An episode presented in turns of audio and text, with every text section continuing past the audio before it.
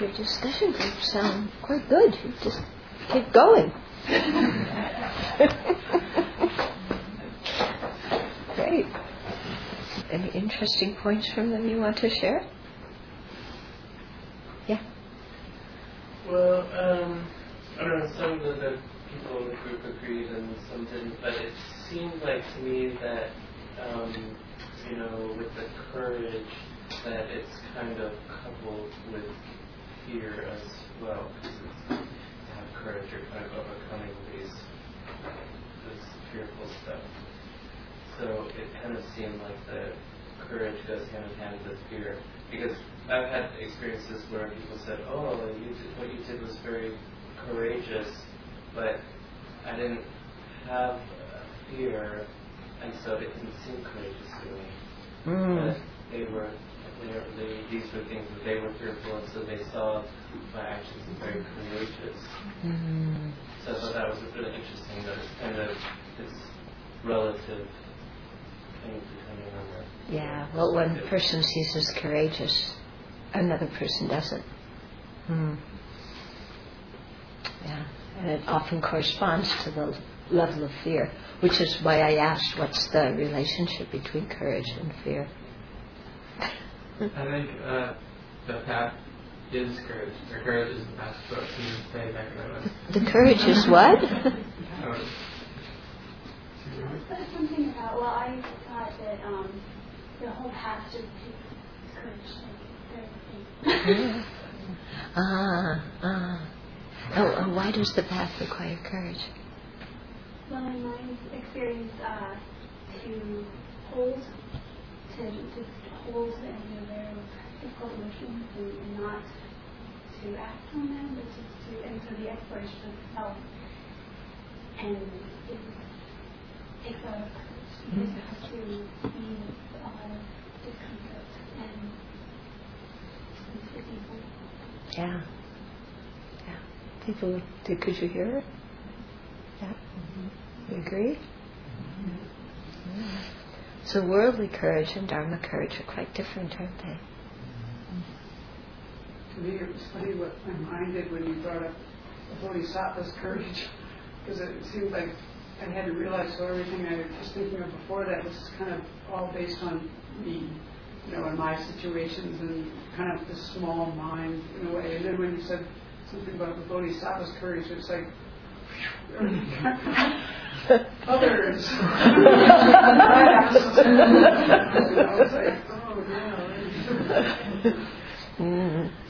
Yeah, how easy it is for us to get stuck in our fears and the courage to overcome our things. And here, the Bodhisattva's courage is huge, isn't it? Does thinking of a huge courage help you develop courage? and get over your small fears. Yeah, I find it quite helpful. Yeah, when I get just meditate on my small fears, I get so stuck. When I think very big, like a bodhisattva, it's like, oh, okay. Yeah. The state of mind of bodhisattva is fear is still a part of the makeup. Okay, so is fear still part of a bodhisattva's makeup? Um, bodhisattvas might have fear of um, losing their bodhicitta, yeah, fear of uh, other sentient beings suffering, fear of uh, wrong realizations.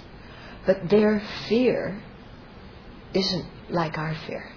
Yeah, there's two kinds of fear. There's there's panicky, self-centered, freaked out fear. That's when she's, you know, with, and that kind of courage that, that we go to counteract it. And then there's a, a, a, a wisdom fear, you know, that clearly sees dangers and wants to avoid them. So different kinds of fear. Mm-hmm. We're thinking about um, courage and confidence. Um, I just made the statement that um, the way that the mind works, I don't have to have any confidence in something but if I familiarize and do it, it will still transform my mind. And I find that very helpful when I'm um, kind of stuck. I'll, I'll practice something from the path, a mind training something, even if I, you know, there's a part of my mind that doesn't believe it's going to work. But if I keep doing it, mm. you see that the mind transforms. Mm. So I don't have to have a strong confidence in things to still change. Mm-hmm. Well, in a way, you you may not have confidence in that particular method, but you do have confidence in the fact that the Buddhist methods usually work, yes. Yes. and that familiarization will help you. Yes. Yeah maybe not confidence in me, but if I, you know, that I could change, but if I just step mm. into it. Okay. Okay, so you're saying, well, when we lack confidence in our own ability, then take, uh, have faith that just the practice of familiarity will work. Yeah. Yeah. And that's very true. You know, the more we familiarize ourselves with something, the more it's going to go in there. Mm-hmm. Is that why you asked about the question about how is courage relates to laziness? Because I, I don't really see how those two things. Oh, okay. Okay, so why did I ask about why courage relates to laziness? Because I see that uh, it requires, um, if I'm lazy, I'm not going to be courageous. If I'm lazy, I'm just going to be complacent. I'm going to be satisfied with what's going on, and I'm not going to try anything that um, requires any more effort or might challenge my self centered thought. You know? So the, the mind gets um, very stagnant uh, with laziness. And I think courage is a very active mind, you know. That's why I asked about it. And also because one of the forms of laziness is um, uh, discouragement or putting ourselves down. Yeah. So when we put ourselves down and don't have any confidence in ourselves, then you know the courage is lacking. And I think courage is is some willingness to just just try and see what happens. For those of us who who like to control everything, you know, courage can be difficult because we don't want to do anything unless we know we can control everything. Yeah, and uh, what can we ever control? yeah. But but if we kind of just try instead of boxing, boxing ourselves in, I mean, because that's what laziness does. It, it boxes us in. It says, you know, I'm incapable. The path is too hard. The goal's too high. There's nothing I can do because, you know, I'm just trash anyway. Yeah. There's nothing I can do. There's no options. There's no choices. I'm just like a disaster. That, that's a lazy mind. Mm-hmm. So that that that mind that's lazy is lacking in the energy of courage. It's we've kind of given up on ourselves when we actually, in fact, have so much incredible potential. And there's no reason to give up on ourselves. There's no reason to put ourselves down and to, to say, oh, woe is me, you know. I'm all trapped, I'm boxed in. But that's the way we so often think, isn't it? You know? Oh, I want to do this. Oh, but I can't. Can't. This is wrong. That's wrong. The situation, you know, there's all these outside hindrances. Then there's all these inside hindrances. Then I'll just forget it. And yet we have this precious human life. How can we forget a precious human life? So this is this is all function of the uh, self-centered mind. When I was thinking about laziness, I was thinking about is going all accepting the eight worldly concerns as the Lord's guardian. That would be a form of laziness. Uh-huh. But courage is having the conviction to turn away from those Yeah. and pursue something that isn't supported by the rest of the world. Right, right. Yeah, I think that's a very good point because the eight worldly concerns, when we act out of the eight worldly concerns, that's the usual way of doing things in the world. And if you have anger and upset or greed or whatever because of those eight, everybody understands it and everybody thinks what you're feeling is quite normal and natural and valid. I mean, if they're on the other side of it, if you took their thing because of greed, they may think you're bad. But you know, if, uh, but if people, you know, they're greedy too, and so well, greed is just kind of the way of the world, and what else is new? Um, and so it's very easy just to accept the eight worldly concerns and just kind of live our life with them. And it takes tremendous courage to actually go against them for, for a couple of reasons. One is, you know, when we're going against the eight worldly concerns, our old friends look at us like we're nuts. You know, what? You, you don't want to have your own house? What? You're not going to buy this new latest whatever thing, thing that everybody has? You know, sometimes the you know our friends and our family they think we're just foolish and stupid, and that we're unsuccessful. Oh, you don't want these things because you're a flake and you you can't make enough money to get them anyway. Mm-hmm. Oh, you don't want a relationship because you're just you have problems. You know, you can't relate to other people, so you're rejecting relationships because of that. You know, so one of the things where it requires courage to get it, go over the eight worldly concerns is to deal with family and friends, you know, telling you you're nuts. Another element that requires courage is to face our own attachment, our own anger. You know, because the eight worldly concerns are the usual way we run our lives from morning to night, don't you think? Eight worldly concerns all day long. All day long. It's usually one of the eight functioning. And to face ourselves and really see that these things are disadvantages, that they bring suffering, you know, that they're not going to lead us towards our spiritual goals, to actually face that requires a lot of courage. So there we're facing our own inner stuff. Like the, when I was telling the story of the Buddha's life with the Mara's hordes, you know, and his armies and the, the beautiful women, you know, that it, it's facing our own attachment and, and anger and other afflictions. And that requires tremendous courage. Because otherwise, you know, we're so familiar with afflictions and anger and they arise. Yeah, just go along with them, you know. I want this. Never question why I want this.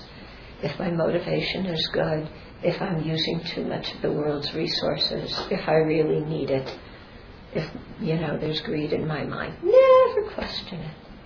You know, get angry at somebody and talk bad about them to somebody else. We never question it. That person did something to me. I am justified in talking about them the way I do. Yeah?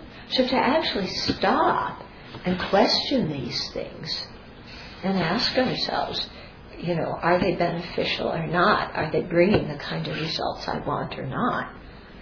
That takes a whole lot of courage because it's it's breaking the pattern of living on automatic. Yeah. It's kind of like, you know, you, you come here to the Abbey and, you know, everything's so different. And you have to break your, your old habits.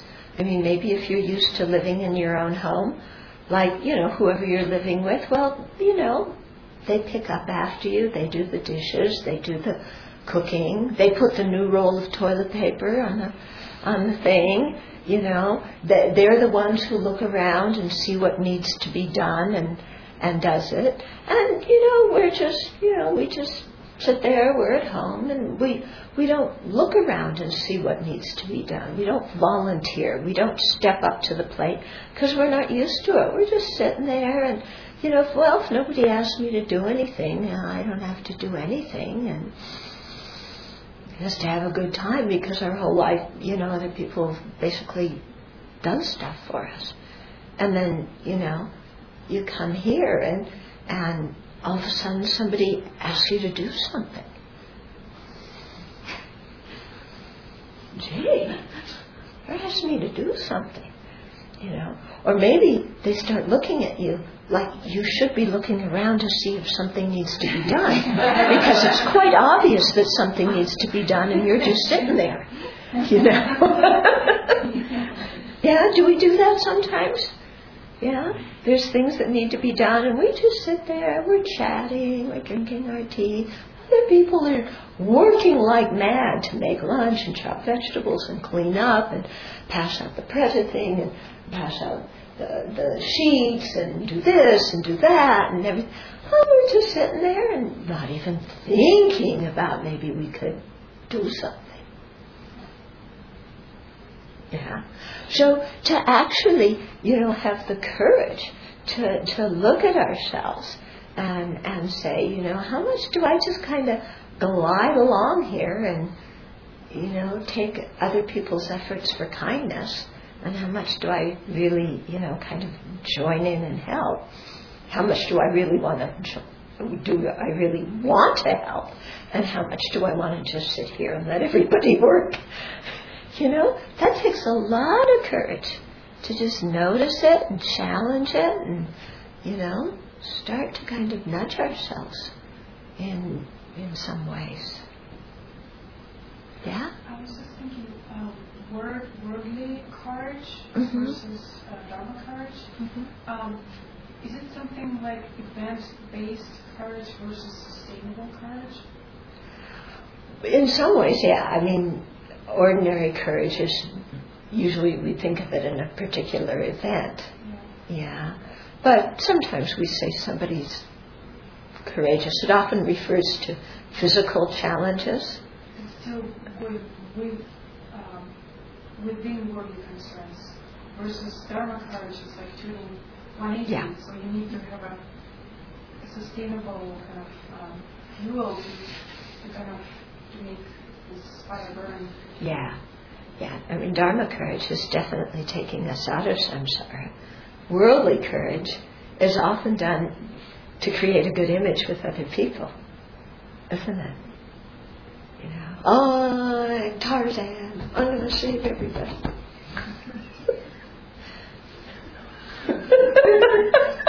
You are Tarzan.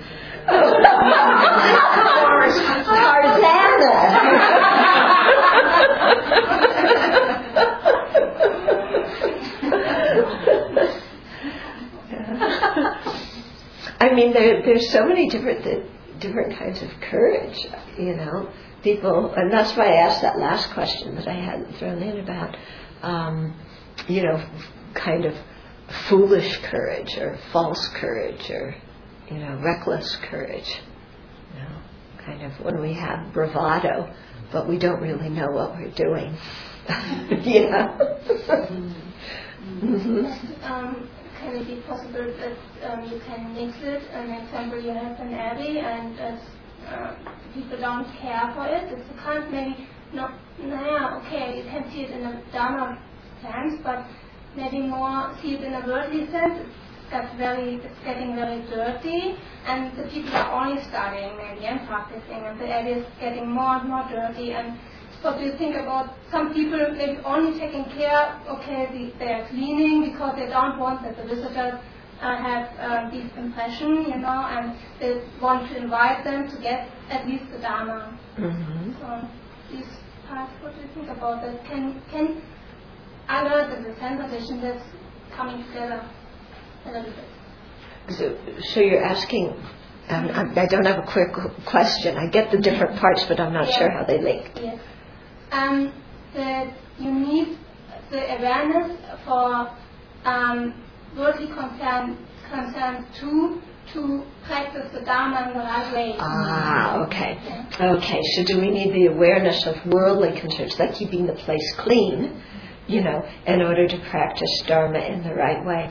We definitely need to take care of our environment and take care of our body. Yeah, the practicing Dharma doesn't mean you just forget about the physical world altogether and, you know, start looking like a and smelling like a, I won't even say, um, you know, it doesn't mean that. We still have to do the daily things, you know, keep the place clean and cut vegetables and stuff like that. But we try and do it with a different motivation. So that's the whole key, you know, and that's where the thought training practices are so valuable because we have to do all these little chores and, and, and daily activities, but we're trying to train our minds so that we do them with a different motivation. And in that way, we don't make this gap between, oh, well, practicing Dharma is when I'm sitting on the meditation cushion and I have my nose in a book and I'm, you know, doing mantra and, but, you know, scrubbing the floor, eh, I'm a Dharma practitioner, I don't have to do that. That's, that's quite a dualistic mind. I mean, it's beyond our ordinary dualism. you know, it's like, huh? Yeah, where where actually, you know, if we're practicing the Dharma, you're putting bodhicitta into practice. Okay, you have to keep the floor clean. Somebody's got to clean it. I might as well be the one, you know. But I can clean the floor with a happy mind and I can clean the floor thinking that I'm offering service to others, and so on. Okay? So instead of dividing things into, I like to do this and I don't like to do that, and if I do the things I don't like, I'm, I'm only going to be unhappy when I do them. To be able to do the things we don't like to do, but do them with a happy mind. Yeah? And how can we do them with a happy mind? Because we're changing our motivation. Because, you know, if nobody did any kind of daily things here, I mean, we could try that one day and see, you know. Actually, you, you had that idea to try it one time, that, that we would go for a week or two and people only do what they feel like doing. So somebody only cooks if they feel like doing it you only come to session if they feel like doing it. You only clean up if you feel like doing it. Everybody does whatever they want to do when they feel like doing it without any disregard for anything. And have an experiment and see how it goes. Yeah? But we thought we should do that when there weren't any visitors. so we're waiting for a time when there's no visitors and then we're going to do that. Okay. But it's an interesting thing, isn't it? you know, because our, our mind is is so sometimes confined into categories, and you know, I don't feel like doing it. I don't want to do it. Oh, why should I do it? And so, what would happen if we all just gave way to that mind? If I do what I want to do when I feel like doing it, yeah, what would happen? Yeah. I want to hear when you do that right? I don't. yeah. Uh-huh. In that kind of house in college.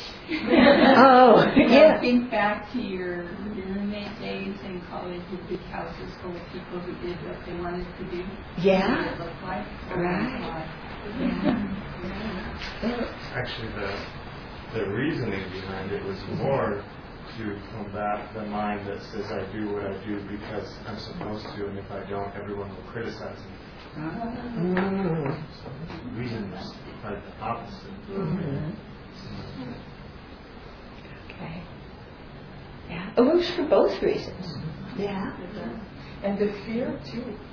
Mm-hmm. Things not done. The person that likes to, you know, things have to be all done and and to feel that like my world is crumbling and you know yeah. it's an experiment. I did a weekend like that. It wasn't the same purpose, but we were doing everything that we used to do, like eat, soup with a spoon, walk, you know, feed it. We were doing everything separately. Mm-hmm. Uh, yeah. It was very, very interesting. Yeah, yeah, I bet. But also, like you said, it works for the, the thing that I, I do things only so, because I'm afraid of getting criticized. Mm-hmm. Yeah. So that's clearly not a good motivation. And not doing them because we don't want to do them, that's also not a very good motivation. So this kind of exercise hits both of those things.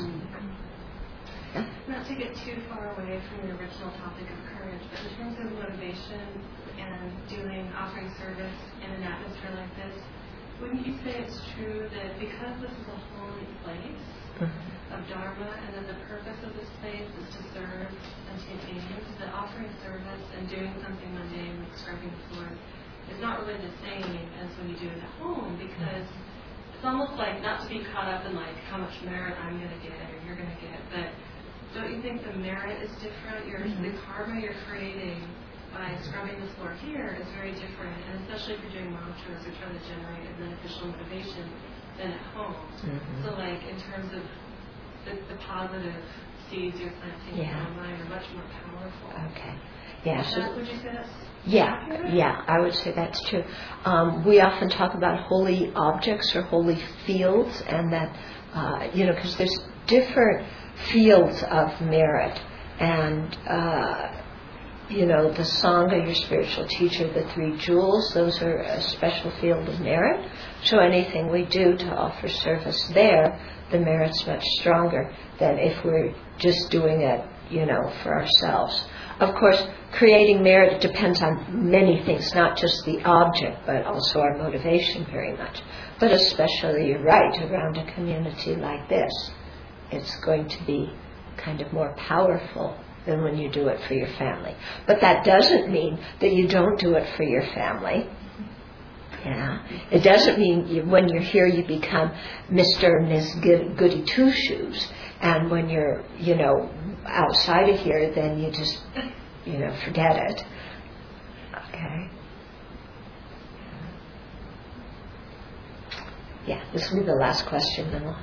I was kind of wondering what people thought about how to develop a bodhisattva's courage. Mm-hmm. Yeah. Okay. Well, maybe a few more questions, comments then. what do you think about how to develop a bodhisattva's courage? What do we need to do? The short answer is practicing the path. Exchanging our own happiness for the suffering of others. okay. Exchanging our own happiness for the suffering of others. What about contemplating suffering? Uh, what do you mean? Contemplating the suffering of others, mm-hmm. especially for me. Mm-hmm. I wasn't involved in the discussions not in the context, but um, I feel more in touch with what seems like closer to a bodhisattva's motivation when mm. I think about samsara and suffering that's going on right now to speak. Mm-hmm. So contemplating what samsara is and samsaric suffering helps you develop compassion. Yeah. And compassion gives you courage. Yeah. What other ideas do people have? Or did you draw a blank for developing mm-hmm. bodhisattva's courage? Uh, maybe when you are afraid of something, to really analyze it, and when you um, get down to the very basis of it, you can see that fears are really uh, unfounded. Or um, there's no reason to be afraid um, when you're looking at like the ultimate picture. So. yeah. So instead of just giving into fears, like, I'm afraid of that, I can't do it, I can't do it, go away, to actually stop and look at it and say, what am I afraid of? Why am I afraid of that? Is my fear really something based on the reality of the situation or yeah do some analysis there yeah um, see the interconnectedness between the um, between the world and people and so on. Mm-hmm. and um, to see often if you can develop it to uh, emptiness to emptiness the emptiness yeah yeah so seeing interconnectedness and then using that to realize emptiness. It's a very good way to destroy the hindrances to having courage. Okay. People feel a little bit fortified, maybe a little bit more courageous. Are you just going to? Indeed. His Holiness always talks about to, that to practice the Dharma, we have to have a very strong uh, sense of I. Not a sense of an inherently existent I, but a very strong kind of sense of I in the, in the sense of very strong confidence, very strong energy, very strong, you know, yes, I can do this, or I can at least try and do it. Yeah. Some, you know, something like that, instead of giving up before we even try, which is so often what we usually do. Or maybe you don't. Do give up before you try?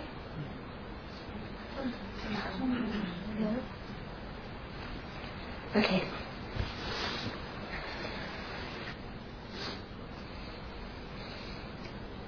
Let's spend a minute and develop a courageous motivation and not put uh, bounds on ourselves, not uh, put artificial limitations that our mind makes up on ourselves. But to really consider that we have the potential to become a fully enlightened Buddha. And if we create the causes and conditions, then we can and will become one.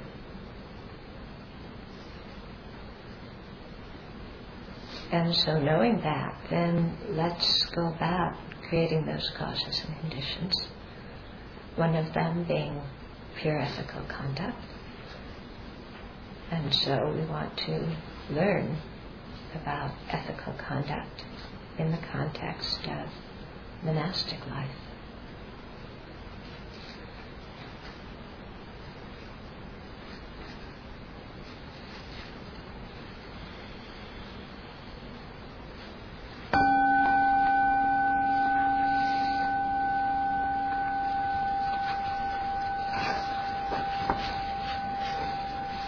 So yesterday we talked about the six harmonies, and how they bring us together as individuals who are practicing the path, who want to live harmoniously together, so that each of our individual practices can also advance. Okay? And so um, I want to talk a little bit today about uh, monastic life reflects a certain kind of commitment you know, and what is that commitment, so that we can be aware of it and generate, you know, the, the wish for this. Now, I know the word commitment is a dangerous word nowadays. It, I call it the C word, and people are more afraid of commitment than of cancer, it seems. But, um, you know, really, people commitment, commitment no, thank you. You know, I want my freedom. I want to do this, go here, there. You know, but and so thinking that if we don't have any commitments, we're freer. That will get further if we don't have any commitments. I think there's a time and place not to make commitments, and there's a time and place to make commitments. Because making commitments helps us go deeper into something. It stops the search around, it stops the 31 flavors trip, and it's, and it's saying, I found a flavor I like and I want to really go into it and really get to know this. Okay? So we have to be comfortable with the commitments we make and feel that they're good ones and that we're ready to make them. But also we need to uh, deal with that mind that says, that thinks that commitment means curtailing our freedom. Yeah, because it's a very it's a very prominent notion in the West nowadays. Yeah, uh, or or feeling that commitment doesn't really mean anything. You know, like marriage commitment now doesn't you know, people promise I'm going to stay with you until death do us part, but you know, it doesn't mean much. Over half the marriages end up in divorce. So, you know, how much are people really making a commitment? Or you, do you see what I'm saying? And so, um, you know, to really spend some time, maybe we should do a whole discussion session on commitment. Okay? Yeah, and what are the benefits? What are the disadvantages? Because uh, some people really are quite terrified of making commitments. Some people make commitments too soon without really looking at things clear enough. Yeah. Some people make a commitment and then feel trapped in their commitment. And some people make a commitment and feel like they have so much freedom because the commitment has gotten rid of all the other distracting things. So that's the commitment to monastic life, the kind of feeling you want to have when you make that commitment. That it's getting rid of all the distracting things that are taking you away from the thing that is really most important to you. Okay?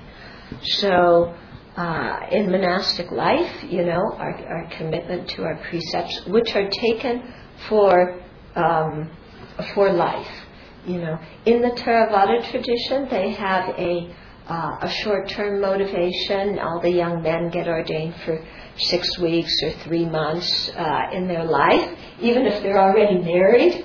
You know, and because uh, it's considered good karma to, to do that, and they get an experience of living as a monk, which is quite helpful. But um, in the Tibetan tradition and also the Chinese tradition, uh, your ordination is taken for life. So, in order to receive it, you have to have a, a mental state that says, I'm going to keep this for my life.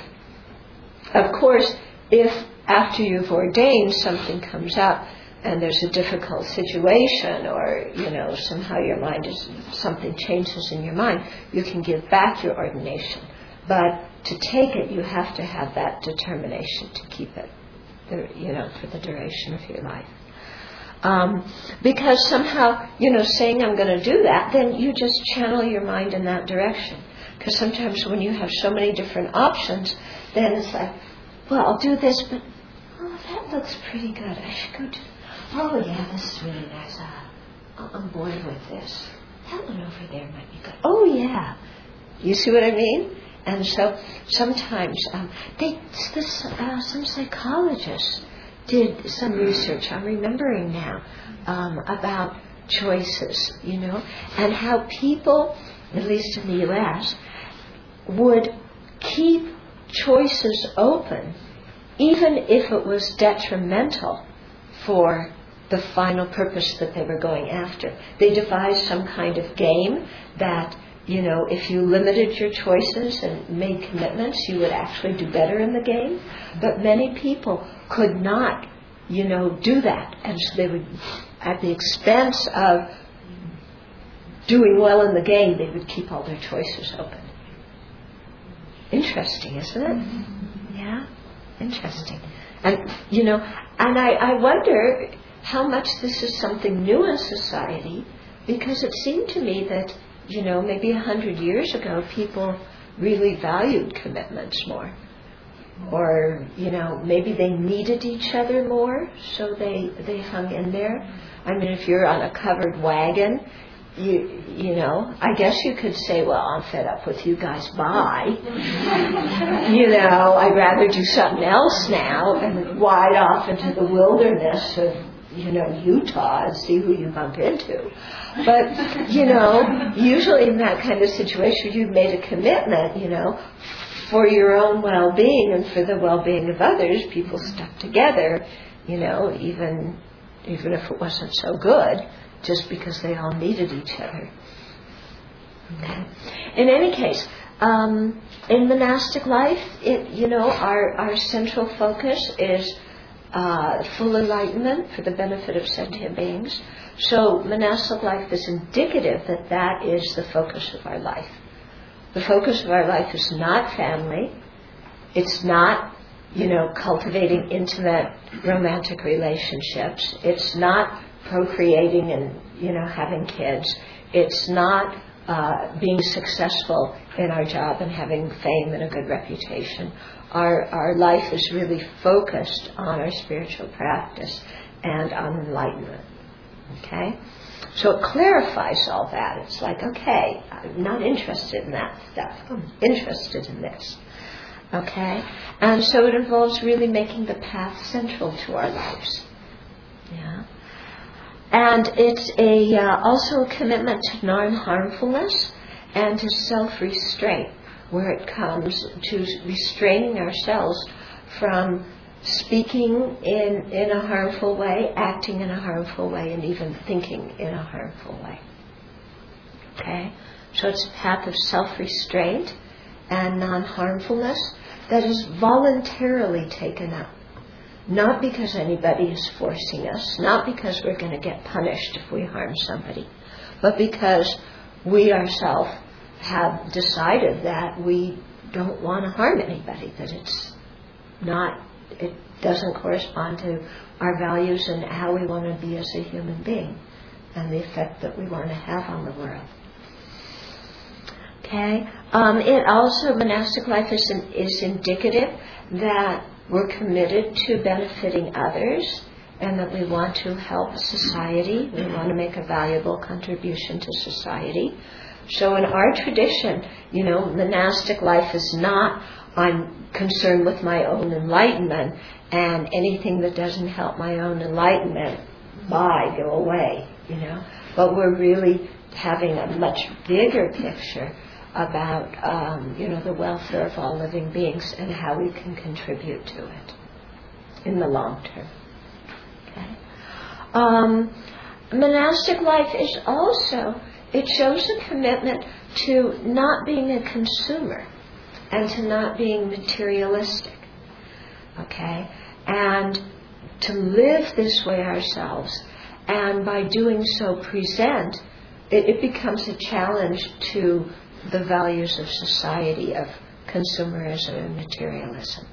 Okay, so it's a commitment to a simple lifestyle um, because the precepts really narrow what we can possess. Mm-hmm. In fact, there's 13 things that as a monastic we're allowed to pre- possess. Yeah, you know, our robes, our bowl, a needle and thread, a water strainer, a bathing cloth, you know, different things like this that are required for daily use. But beyond that, you know, we're not really to consider anything ours.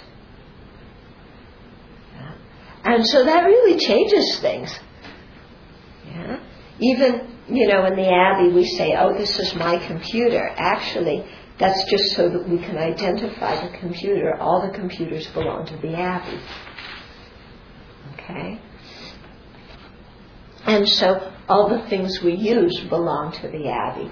Therefore, you know, we're, we're, we keep them in good condition out of consideration for the entire community, out of consideration for something that's bigger than ourselves.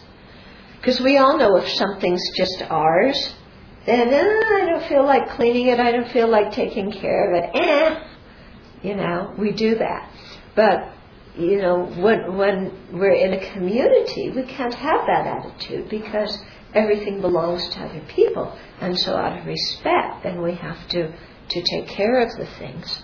And, and, you know, so with this thing of not only self restraint about anger, but also self restraint about possessiveness. About, you know, I want this, I need this, we have to have this. Okay? And so a mind stream, even, and we can see this, you know, when we decide as a community how to spend things. We don't just like well, there's lots of money, let's go, let's spend it here, let's spend it there. Yeah, because whatever money as a community we have isn't really our money, it's the benefactor's money. And so we have a responsibility to each and every single person who makes a donation to the Abbey to use the money wisely, to use it correctly, to make good use of whatever we buy with it and not just spoil it and treat, treat it in a haphazard way. So it's really showing, you know, this kind of, it's, we have to have a bigger mind, you know. It's not just about me. We have to have that much bigger mind of um, not being a consumer, not being materialistic, not being casual and careless with things. Because this is all, you know, it's all involved in Dharma practice in one way or another. Okay, and so uh, monastic life is, is also involved with going beyond our own individualism and um, and the the craving for instant self gratification. So it's learning how to not get what you want when you want it and be okay with it. Mm-hmm. And uh, whenever I, I speak to, you know, people in society and I talk about bringing up kids, I often tell them, you know, one of the greatest gifts you can give your kid is to teach them how to deal with the frustration of not getting what you want and how to deal with disappointment. And many parents never think of that as something that they need to ki- teach their kids. Instead, especially nowadays, parents think, I want my kids to have everything that I didn't have. I want my kids to just have, you know, everything, to not want for anything. But in having that mind and getting everything for their kids, then the kids grow up and they don't know how to deal with frustration. And they don't know how to deal with disappointment. And they don't know how to work together with other people for something common because they're so used to everything being given to them. Okay? So monastic life is, you know, a, a change in this regard, and it's it's really uh, saying that you know I'm going on beyond just what I feel like doing, what I want, what I think, my my own instant gratification, and I'm going to think about what's better for others you know, starting with the community, expanding to society, going beyond that to all sentient beings. Okay? So monastic life entails that change in how we look at things. Yeah? And it's not a change that comes about easily and quickly. Okay? So it's not like you have to have uh, done all of that before you get ordained. Otherwise, you know, you never get ordained. But on the other hand, you have to have done some work in these areas because and see these areas as something very valuable because if you don't then you're going to have difficulty after you ordain when you're called upon to keep your precepts yeah and it'll it'll be difficult to keep the precepts when we don't know how to deal with frustration and disappointment hmm? Okay. So then um, there's certain, so that's talking a little bit about kind of some of the commitments or the ways that, that we're channeling our energy in monastic life.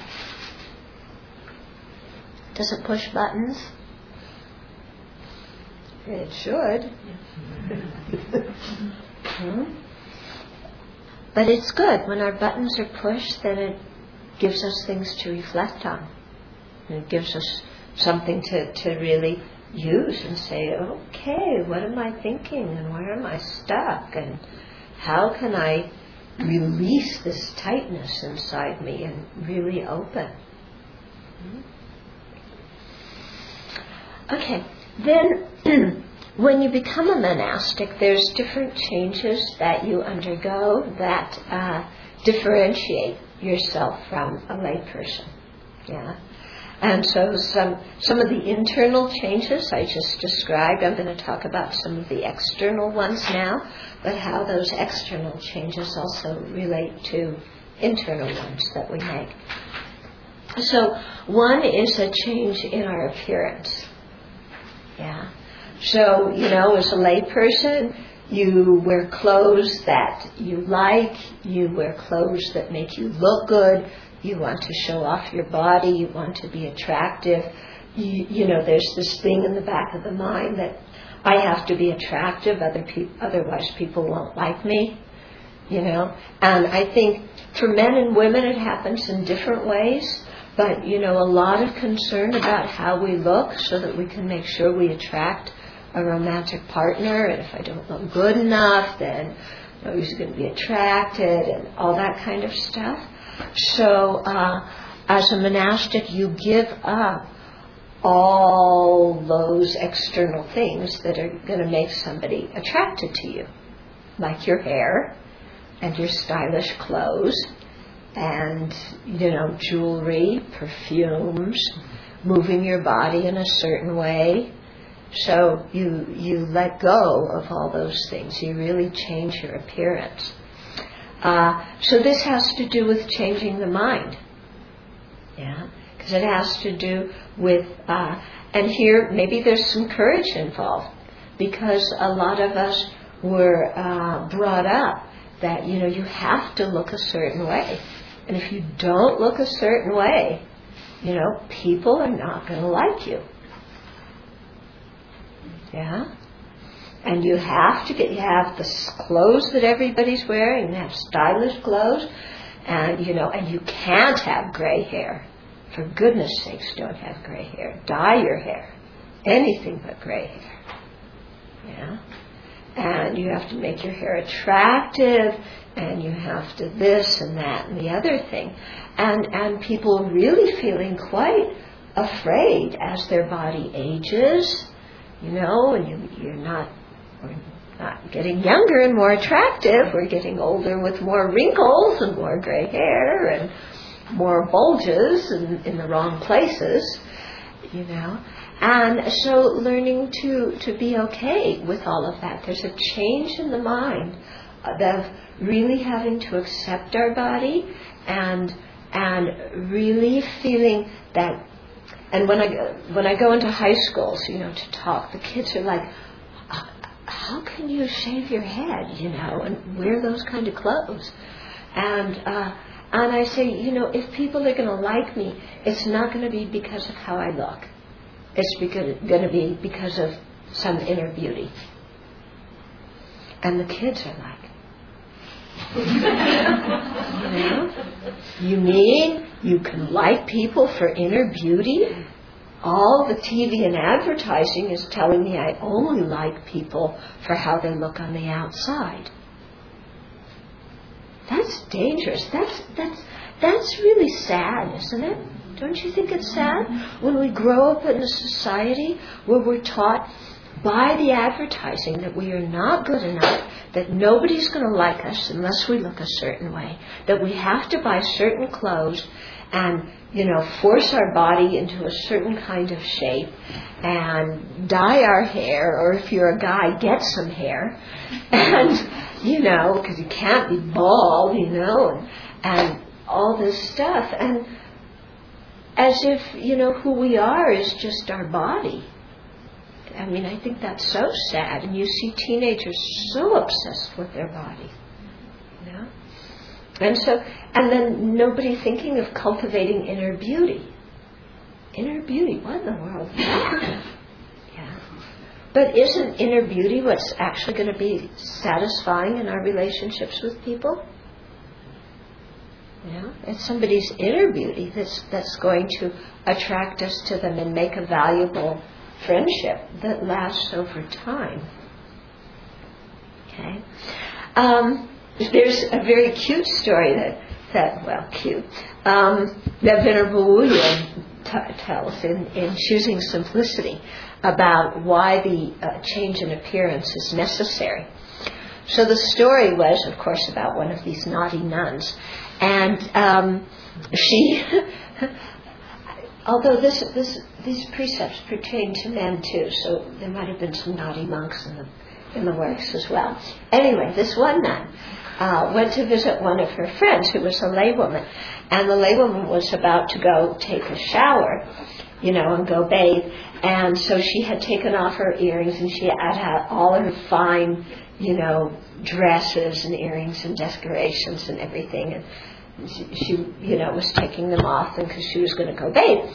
So she asked the, the nun to wait for her and then they would have tea. So she went off to bathe. So the nun is standing there, oh gee, huh, I wonder what it would be look like. And she put on the sari and, you know, the beautiful cloth and she put on the earrings and she put all of this on. And then she was a little bit tired so she lay down on the bed, you know.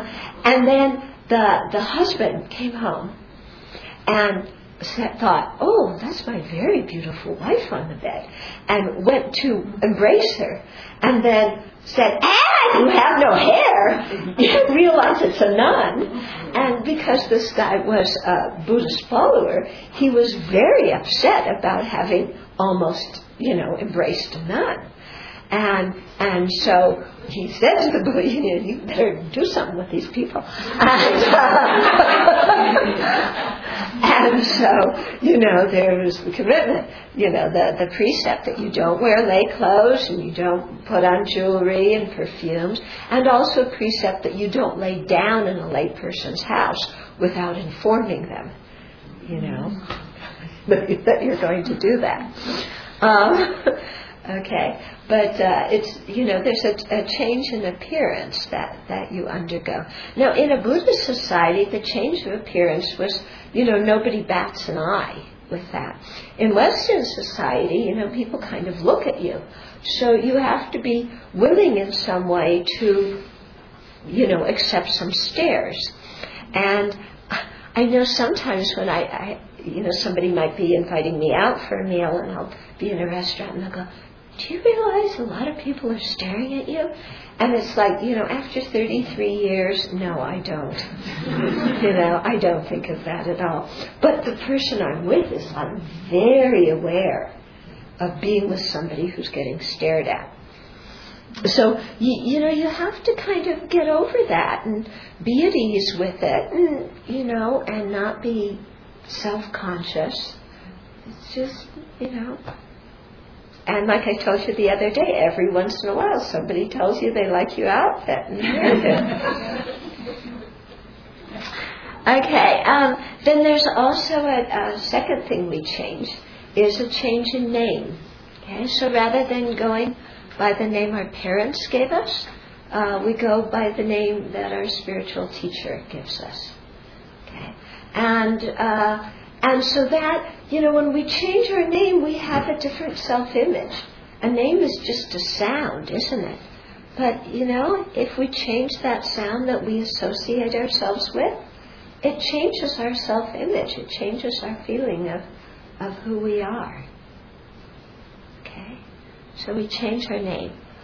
Um, there's also a change in livelihood or occupation. Yeah? Because we're not. Um, uh, supposed to do business or handle money or you know or act as a servant for lay people you know doing household tasks for for lay people. Uh, we're not permitted to do that. And so uh, you know it involves really a, a change in your quote quote occupation because you're going from home to homeless yeah. So you're going from having a paid job into really trusting that other people will keep you alive. That's what you're doing, you know. And it's like, okay, I'm not going to buy food, and I'm really going to trust that other people keep me alive. Because you know, they see something valuable in, in what I'm doing and how I'm doing it. Yeah. Instead of, okay, I'm going to work for an occupation and then, you know, I have to earn so much and I save so much and then I have so much I can spend and then, you know, this sense of power that we have through having money. Now, each uh, tradition handles the, the issue of money in a very different way. Actually, according to our precepts, we're not supposed to touch gold, silver, uh, or valuables such as money. So, like in the Theravada tradition, they don't touch any of those, but they have a layperson that will accept it on their behalf, you know, or they have a committee of lay people who accept um, money on behalf of the sangha and who spend it. So they're not involved in touching it per se. Um, in the Chinese tradition, uh, people will handle money, but in a very, very careful way, you know, and there's a lot of um, restrictions that you're taught. You don't just go into a store and buy something you like, and you don't just go buying, you know, window shopping and buying presents for people here and people there.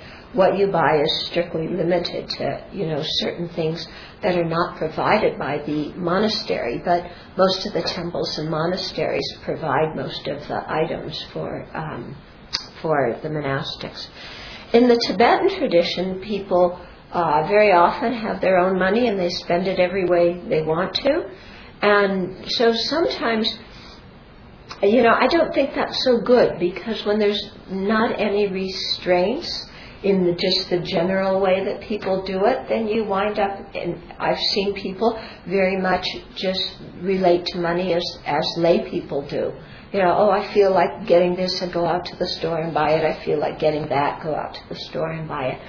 And that's not, that doesn't fit with what I was talking about, about not being, you know, not falling into consumer mentality and, and materialistic mentality. So here at the Abbey, what we do, um, oh, and I should say, some monasteries, uh, I know Thich Nhat Hanh does this, and then some Chinese monasteries too. You give all your money away before you ordain. Some of them say you give the money to the temple. Some of them say you don't give the money to the temple, you give it to other people. Okay, but they say give your money away so that you're really making yourself dependent.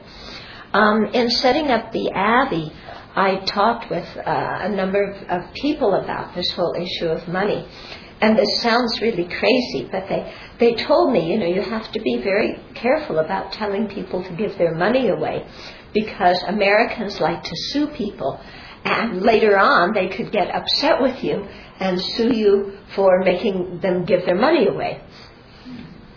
So, um, so what we said is, you know, you, you can keep any personal money you have, but you can only spend it on certain things you know, health insurance, uh, medical and dental care, uh, travel for either uh, for you know teachings, and we hope that families pay for travel if you go to visit them. Although I see that many monastics are quite hesitant to ask their family for that money for travel, and so they pay for it themselves. Um, uh, making offerings, you know, and that's kind of it.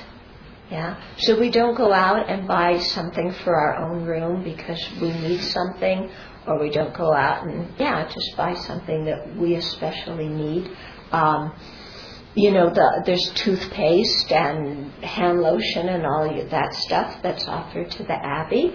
And unless you're sick and you really need some special toothpaste or hand lotion, you know, because of the you know, your skin or your gums, then, you know, we practice uh, being satisfied with whatever brand of toothpaste, whatever brand of hand lotion people offer, you know.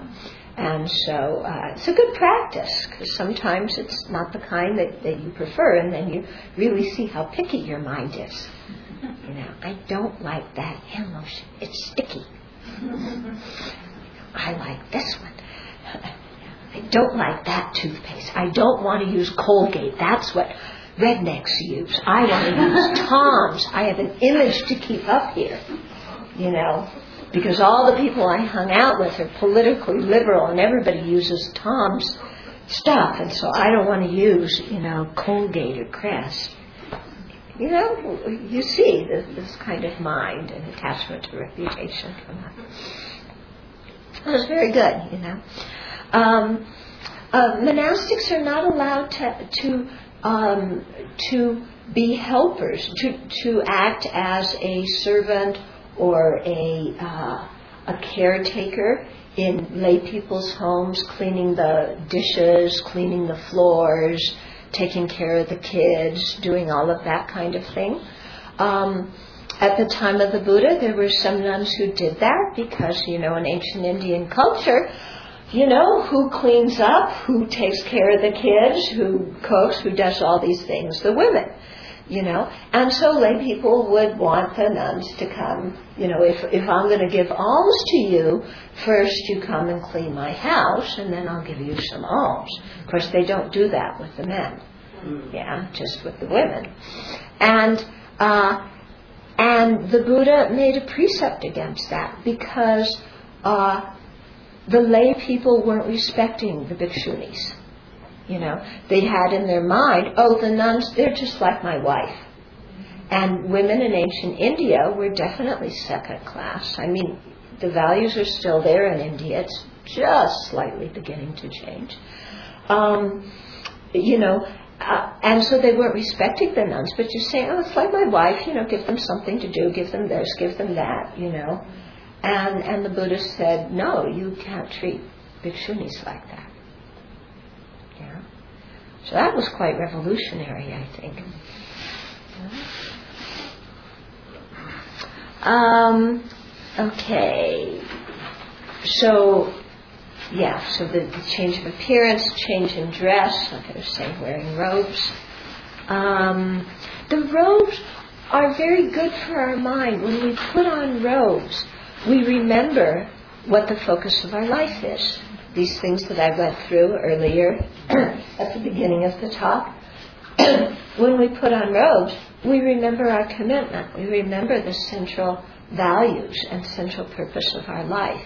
So the robes are, are a real reminder to us of what's, what we have decided through with our own wisdom of what's important. And also the robes act as a symbol to other people.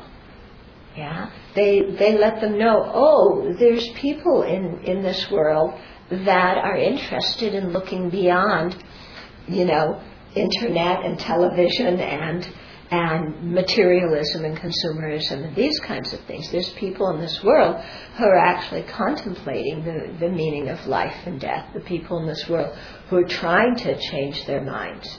And so you know, it can be very inspiring for lay people to see people in robes. And and I must say I'm I'm sad that the Catholic nuns don't wear their robes. I I like when I'm in airports seeing Catholic nuns, you know, and going, oh, you know, kind of there there's a sister. You know, I feel some some camaraderie when I see some of them and uh, and I think it sets an example for society, and you know makes people think a little bit about things. On a practical level, of wearing robes lets people know that you are not game for sex and you're not game for romance.